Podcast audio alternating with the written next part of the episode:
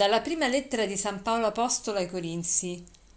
Io, fratelli, sinora non ho potuto parlare a voi come a esseri spirituali, ma carnali, come a neonati in Cristo. Vi ho dato da bere latte, non cibo solido, perché non ne eravate ancora capaci. E neanche ora lo siete, perché siete ancora carnali. Dal momento che vi sono tra voi invidie e discordie, non siete forse carnali e non vi comportate in maniera umana?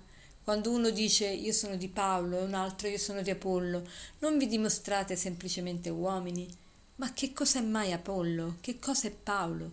Servitori attraverso i quali siete venuti alla fede e ciascuno come il Signore gli ha concesso io ho piantato, Apollo ha irrigato, ma era Dio che faceva crescere, sicché né chi pianta né chi riga vale qualcosa, ma solo Dio che fa crescere. Chi pianta e chi riga sono una medesima cosa. Ciascuno riceverà la propria ricompensa secondo il proprio lavoro. Siamo infatti collaboratori di Dio e voi siete campo di Dio, edificio di Dio. Oggi ho pensato di commentare insieme a voi questa lettura di San Paolo che è molto bella, tratta dalla prima lettera ai Corinzi e mm, parla in questo brano Paolo della maturità eh, del cristiano, anzi qui lamenta l'immaturità del cristiano.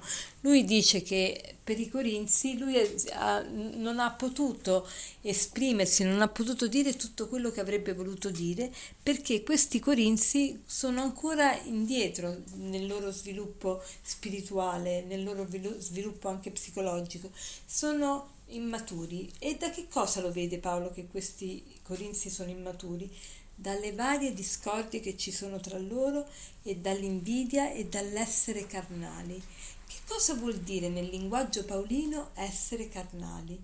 Essere carnali nel linguaggio paolino non vuol dire vivere secondo la carne, perché anche noi che siamo magari spirituali, che siamo persone che che credono, che praticano la fede, anche noi facciamo tante azioni con il corpo, quindi l'essere carnali non vuol dire usare del proprio corpo, servirsi del proprio corpo, no, essere carnali vuol dire comportarsi come se non, avess- come se non fossimo figli di Dio, quindi comp- comportarci alla maniera pagana, comportarci senza la grazia di Dio cioè mm, in maniera istintiva. Allora San Paolo sta mh, mm, deplorando, sta lamentandosi di questo fatto che i corinzi non hanno saputo fare il passo ulteriore, hanno accolto sì la parola di Dio, ma poi Paolo è costretto ancora a parlare un linguaggio troppo basso, troppo umano.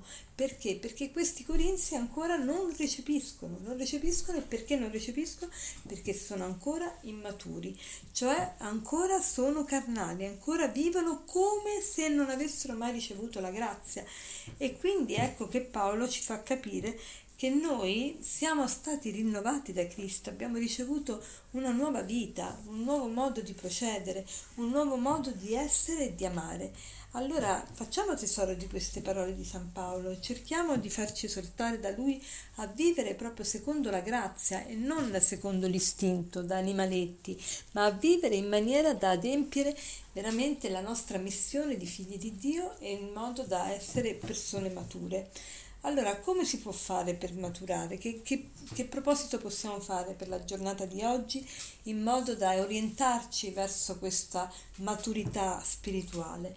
Ecco, ognuno può vedere dentro di sé qual è la, l'ambito della, della sua vita in cui è più carnale, ossia qual è l'ambito della sua vita in cui è più istintivo c'è chi è più istintivo nel parlare, quindi appena sente un commento subito mm, apre bocca e gli dà fiato, c'è chi è più istintivo nel, nell'invidiare, nel guardare storto gli altri, nel, nell'essere sempre attento a quello che gli altri fanno, dicono, a fare paragoni, a, a mettersi sempre in mezzo e a non essere mai contento di se stesso, perché appunto comparing means despairing, cioè compararsi, paragonarsi vuol dire disperare, dicono gli inglesi, no?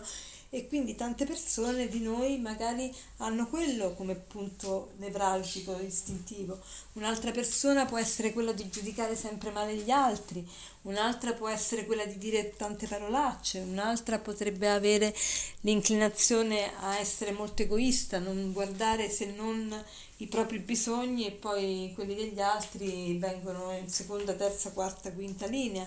Ecco, ognuno di noi può fare oggi quel passo ulteriore che gli può servire per orientarsi verso questa maturità spirituale che, alla quale stiamo tutti, tutti desideriamo e, e vogliamo e, e, Dio desidera per noi ancora di più di quanto noi possiamo desiderarla per noi stessi. E per concludere vorrei citarvi un aforisma che è di Eric Fromm, um, molto famoso per i, per i suoi libri, e, e lui dice così. L'amore immaturo segue il principio amo perché sono amato. L'amore maturo segue il principio sono amato perché amo. L'amore immaturo dice ti amo perché ho bisogno di te. L'amore maturo dice ho bisogno di te perché ti amo. Buona giornata.